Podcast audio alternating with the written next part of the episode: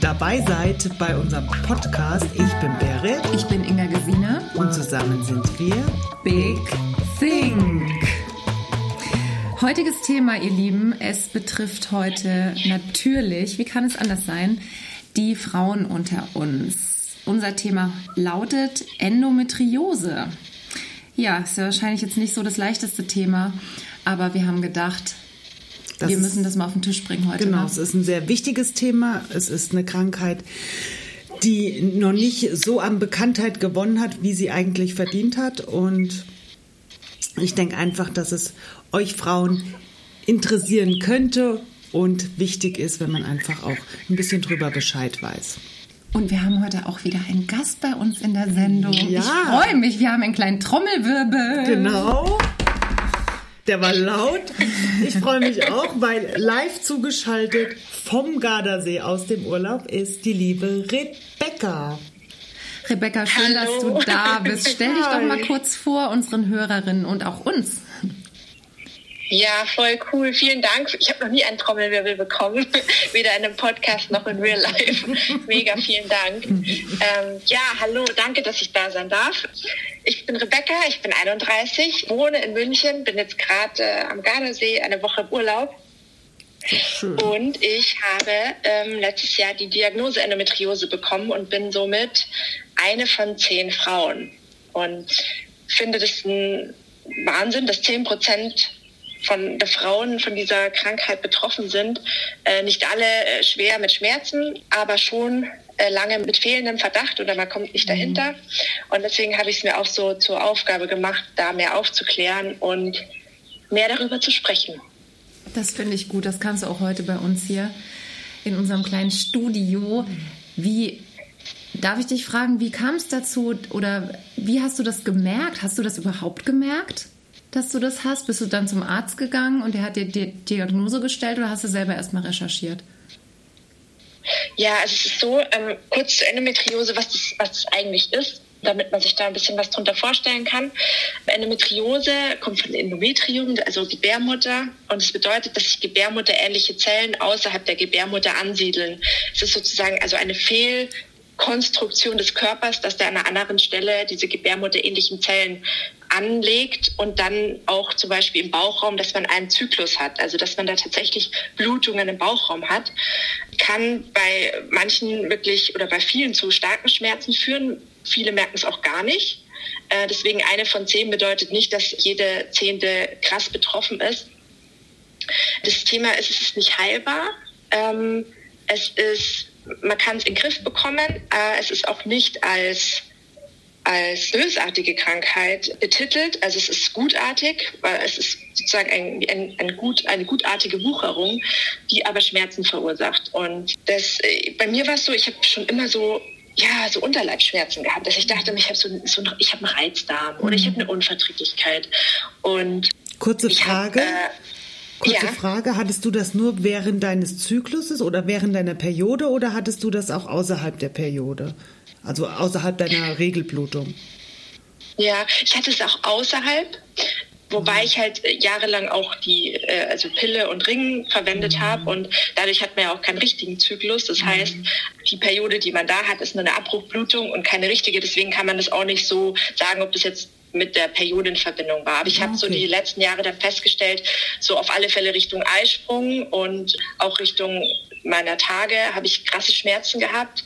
Äh, wie gesagt, ich dachte lange, dass ich einfach mich nicht gut ernähre, mhm. dass ich so eine Zeit, wo ich so Diätwahn hatte und diese ganzen Süßstoffprodukte äh, gegessen habe. und dann dachte ich halt einfach, okay, ist halt, äh, bin ich selber schuld, aber es wurde auch nicht besser, als ich umgestellt habe. Bin dann auf zu vielen Ärzten bis es mich dann zum ersten Mal mit Anfang 20 einfach so umgehauen hat.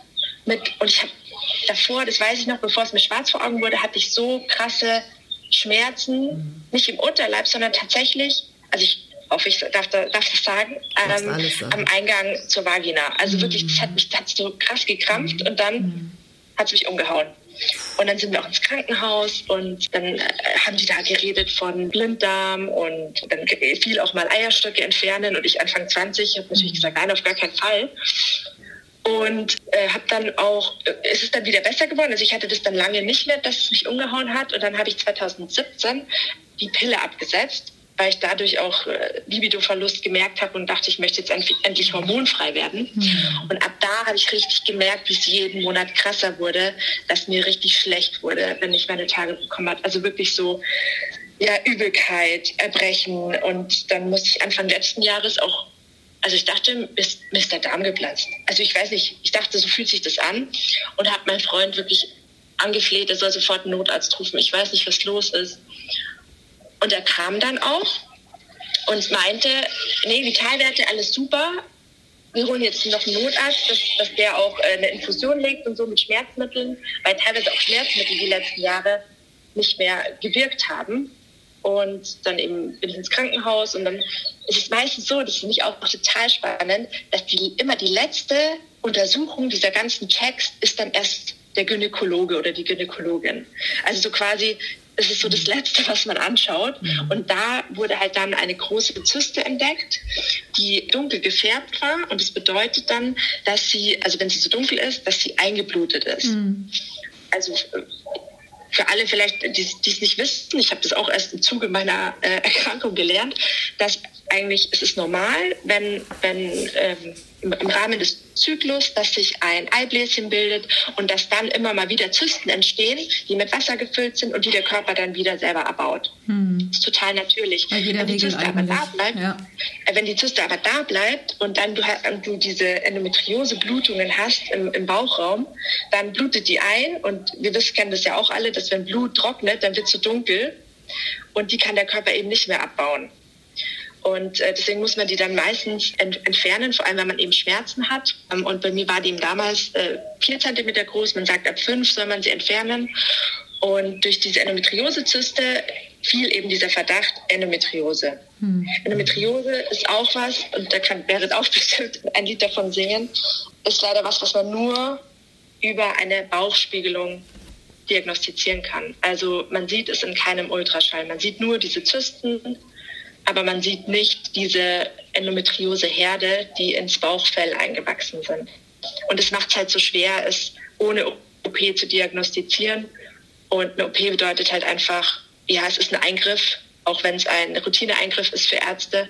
Und es ist halt immer mit Narkose und einem langen Heilungsprozess auch verbunden. Mhm.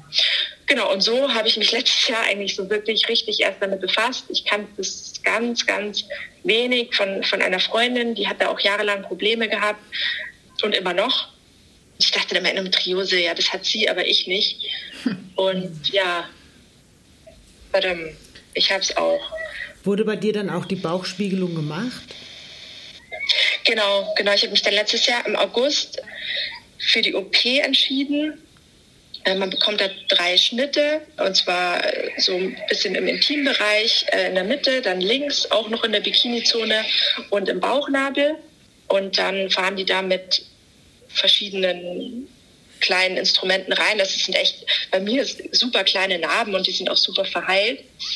Ich war in München in der Klinik und äh, der, der Professor, der mich da operiert hat, der war auch super einfühlsam. Also auch was, was man äh, also nicht so oft findet, vor allem äh, bei Gynäkologen. Ähm, vielleicht auch, weil sie es nicht nachvollziehen können. Und da war ich schon sehr zufrieden. Nur leider eben ist sie dann wiedergekommen, eine Zyste, sodass ich eigentlich jetzt schon wieder operiert werden müsste. Aber dadurch, dass die Schmerzen jetzt nicht so krass sind, habe ich mich dazu entschieden, äh, es erstmal erstmal abzuwarten. Also einfach, ähm, weil es wäre jetzt innerhalb von einem Jahr die zweite OP und das, das, das mag ich nicht. Ja, das kann ich verstehen. Nee. Das kann ich auch verstehen. Das möchte man nicht in so kurzer Zeit eine Narkose und nochmal auf dem OP-Tisch liegen. Hat dich die Endometriose in den, also in den Tagen deiner Tage quasi außer Gefecht gesetzt oder konntest du ganz normal auch Sachen machen? Wie hat sich das bei dir ausgewirkt? Ja, total unterschiedlich. Ähm, ich habe halt immer von, von vielen, auch von Ärzten, von, von meinem Umfeld gehört, ja, also Periodenschmerzen sind normal, da muss jede Frau durch und das ist halt so und das, das nur weil, also andere Frauen vor dir haben es auch geschafft und da denkst du dir halt so, okay, jetzt mimos hier mal nicht so rum. Aber es war tatsächlich so, dass ich mich auch, auch krank melden musste von der Arbeit. Ich konnte nicht sitzen.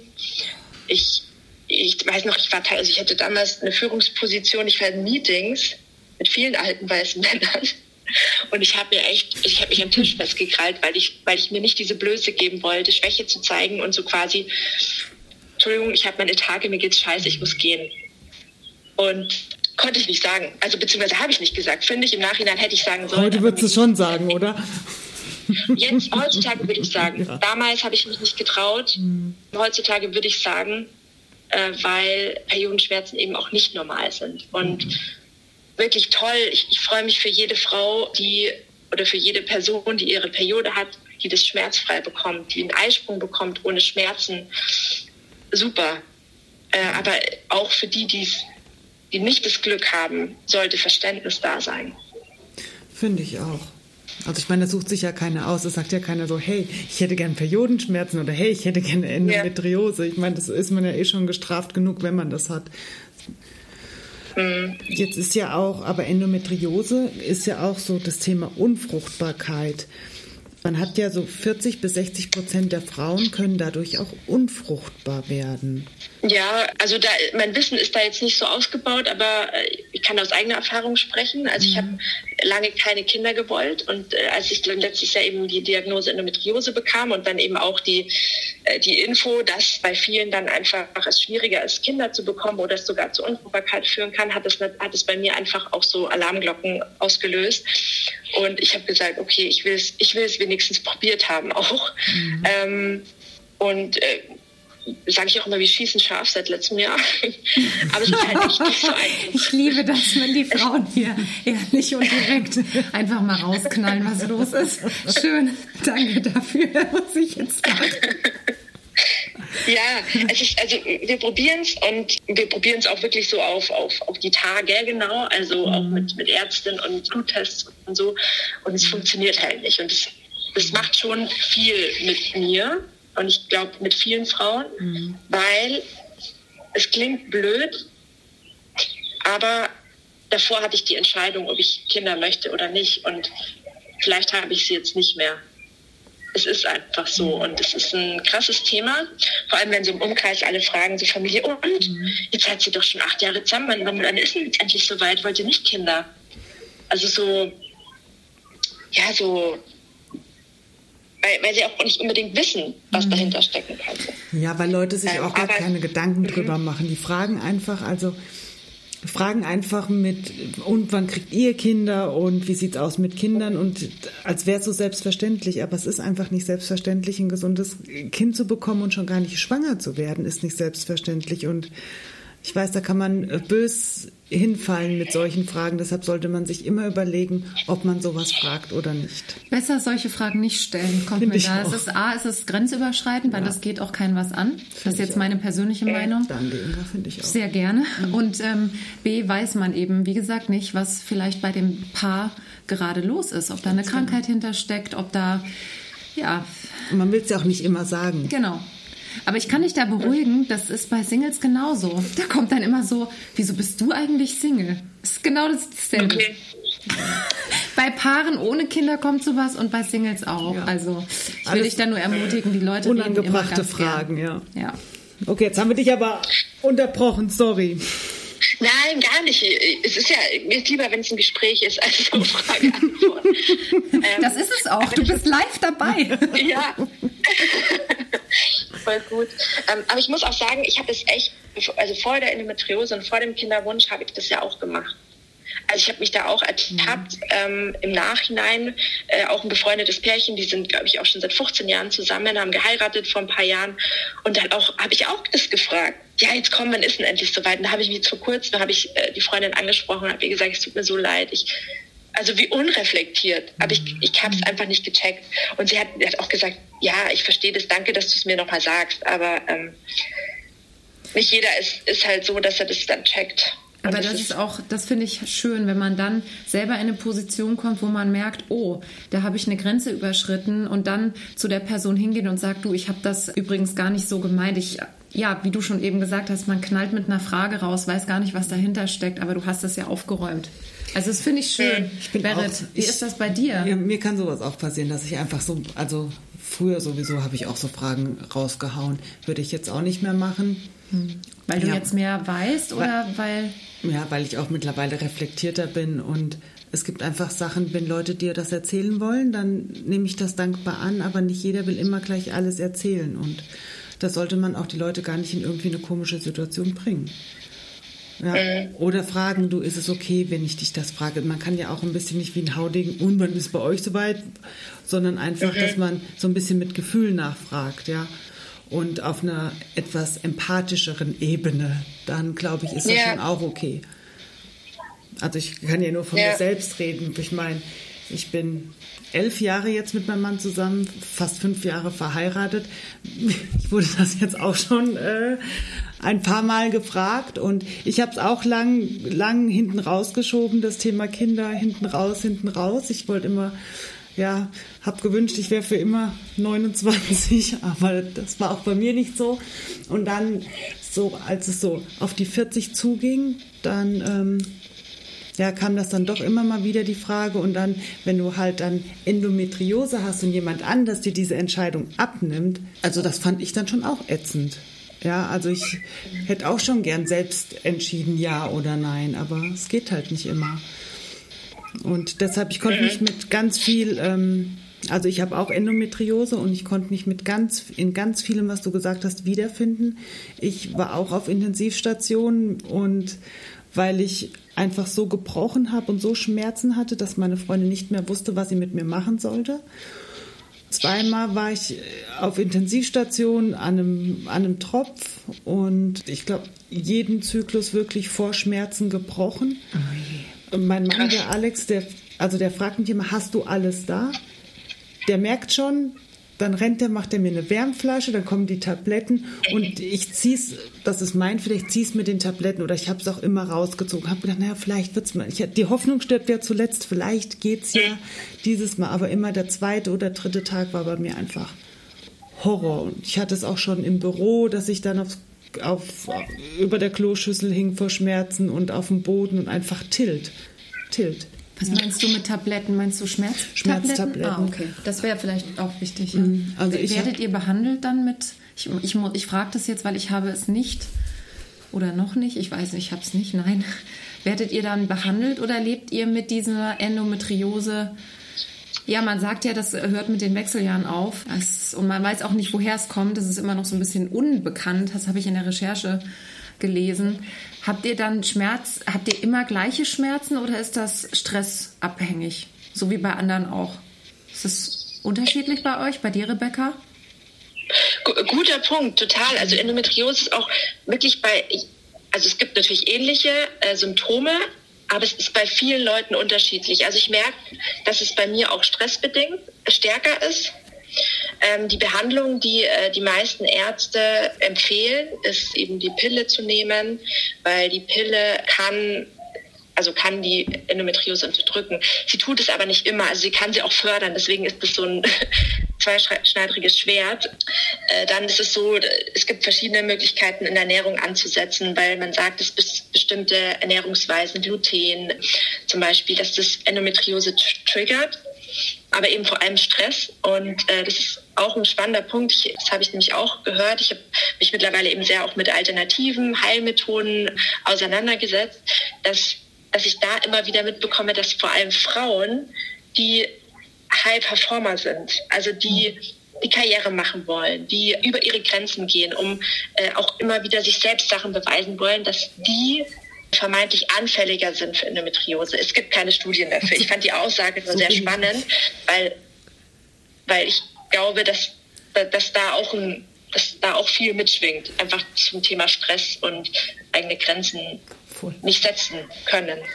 Voll. Es ist voll wie so. Wie geht's dir, Berit? genauso, weil ich habe mich ja schon in der Beschreibung so ein bisschen wiedergefunden. Ich war ja immer, also ich war quasi bis 39 immer höher, schneller, weiter und über die Grenzen drüber Grenzen, was ist das? Mhm. Und das da habe ich natürlich alle vier Wochen gemerkt und auch beim Essen. Also bei mir, was mir hilft, ist Magnesium. Wenn ich Magnesium nehme und wirklich ballaststoffreich und glutenarm esse. Das mhm. hilft etwas, aber auch nicht immer, wenn ich dann wieder Stress habe. Stress ist ein Riesenfaktor. Wie bei so vielen Krankheiten. Mhm. Deswegen sage ich ja immer, atmen, wir beruhigen uns. es ist so, es klingt abgedroschen, aber es ist was Wahres dran. Dieser Satz, in der Ruhe liegt die Kraft, das ist so. Ja, ja oh, ein spannendes Thema, Leute. Das ja, es ist vor allem ähm, auch nochmal so im Anschluss an, an, an, das Thema, also so, so unreflektiert Leute fragen, ja, wann ist es bei euch soweit oder so. Ich glaube, dem kann man so ein bisschen vorbeugen und, und, und deswegen ist, sehe ich da so ein bisschen meine äh, Mission, dass ich den Leuten zuvorkomme, sozusagen, also dass ich denen schon sage vorab, ich habe Endometriose. Also natürlich kann es nicht jeder oder nicht jeder ist der Typ, der jetzt gleich so mit seiner äh, Erkrankung um die Ecke kommt oder der so offen über alles spricht wie äh, Kinderwunsch oder Endometriose oder, oder wie auch immer. Aber ich habe gemerkt, wenn ich anfange, darüber zu sprechen, dass die Fragen dann auch viel feinfühliger gestellt mhm. werden oder dass halt auch ganz viel kommt, boah krass, habe ich auch oder hey, meine Freundin hat das auch oder ich kenne jemanden, ich kenne den und den und den, äh, der das auch hat. Und, und dadurch entsteht halt auch so eine Verbundenheit und dieses Gefühl, du bist nicht allein und du musst es nicht alleine durchstehen. Und da sind, also für mir hat er auch sehr geholfen. Ich bin in der Selbsthilfegruppe in München, ist eben auch für Endometriose. Da bin ich seit letztem Jahr, September, Oktober. Krass, also so viele junge Frauen. Ich dachte, das erste hatte ich so das Klischee von so anonyme Alkoholiker, äh, auch vom Alter her, dass die alle so 60 sind oder so. Und nein, gar nicht. Die sind, ich würde vom Durchschnittsalter würde ich sagen 30. Es, also äh, einmal im Monat treffen die sich, aber wir haben auch eine WhatsApp-Gruppe, da sind über 90 Frauen drinnen, die sich gegenseitig immer Tipps geben, Ärzteempfehlungen, irgendwelche alternativen Heilmethoden oder wer nimmt die Pille, wie, wie hat die bei euch geholfen und so. Und es ist so, also und es ist auch also rigoros ehrlich. Also da reden wir halt echt so krass ehrlich das finde ich super. in dieser Gruppe. Aber das tut so gut, ja, du bist nicht allein. Du bist mhm. nicht allein. Ja. Das ist ein wichtiger Punkt, den du sagst. Man ist, wenn man redet mit so vielen Themen, einfach grundsätzlich nicht allein. Und hast du, hast du noch einen Tipp für uns, für unsere Hörerinnen? Würdest du ermutigen, dass, dass einige von denen oder alle am besten sich so einer Gruppe anschließen? Das ist wahrscheinlich auch eine Überwindung und Typsache, das ist klar. Aber hättest du noch einen Tipp? Ja, ganz viele. Also ich bin letztes Jahr in diese Endometriose-Szene auch auf Instagram eingestiegen, dass ich, also das ist ja Wahnsinn. Es gibt so viele gute Accounts, die eben aufklären, die äh, auch Einblick in ihre Endometriose-Geschichte geben. Also da gibt es echt coole Accounts äh, wie zwei von zehn, äh, Nina Svenja Lehmann, äh, Endopowerment, das sind, also Endopowerment heißt sich ja schon so an, also empowern.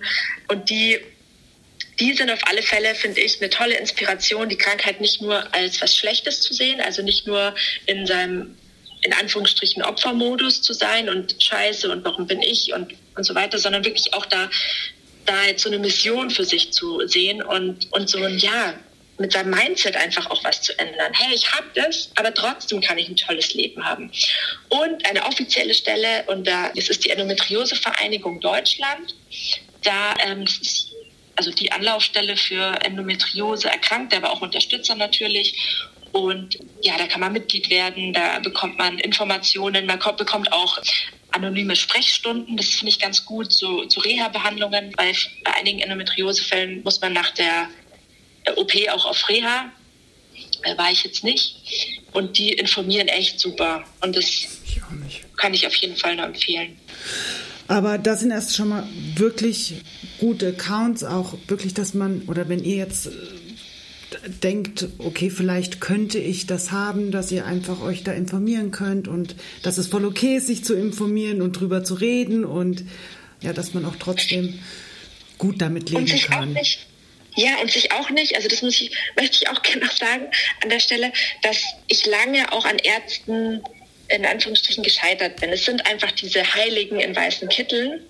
Und ich habe auch lange einfach vertraut, wenn der mir jetzt sagt, ich habe das nicht, dann habe ich das nicht. Und wenn der mir sagt, Regelschmerzen sind normal, dann ist es so.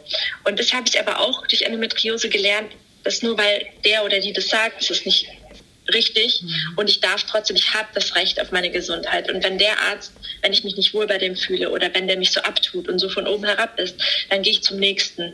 Und ich habe auch das Recht zu sagen, dass ich den Umgang nicht in Ordnung finde. Also dieses, Definitiv. Dieses ja, diese Freiheit darfst du dir nehmen, die dürft ihr euch auch nehmen. Und bei allem darf und man die sich nehmen. Wir würden uns sehr freuen, wenn, wenn wir euch vielleicht auch unterstützen können, wenn ihr, wenn wir euch vernetzen können, dann meldet euch bei uns, schreibt uns und wir schreiben auch gern nochmal die Tipps von der Rebecca, die Instagram-Accounts in die Shownotes rein und würden uns sehr freuen, wenn ihr uns Rückmeldung gibt zu diesem netten Talk, zu diesem intimen, aber doch mhm. ja sehr weit verbreiteten Thema. Ja. Voll gut. Vielen, vielen Dank, ja. dass ich drüber sprechen konnte. Gerne, gerne. Danke, dass du es so offen, so ehrlich, so direkt geteilt hast und dir einfach, ja, auf Deutsch gesagt, nichts geschissen hast. Das mag ich. genau. Ich glaube, das ist, das ist ein guter Weg, einfach um, ja, um, um da eine, eine, Basis zu finden, für alle drüber zu sprechen. Und es muss nicht jeder so offen drüber reden, aber wenn ein paar so vorangehen, glaube ich, wird es auch einfacher, schnell eine Diagnose zu bekommen. Definitiv. Bei mir hat es zehn Jahre gedauert. So lange wollen wir nicht, dass ihr warten müsst. Und so lange muss keiner warten, so lange muss sich auch keiner quälen. Wirklich nicht. So lange quälen wir auch euch nicht, damit die nächste Folge rauskommt. ihr Lieben, es war schön mit euch. Bis bald. Ciao, Sim. Danke, Rebecca. Ciao. Ciao. Viel Spaß noch im Urlaub. Danke.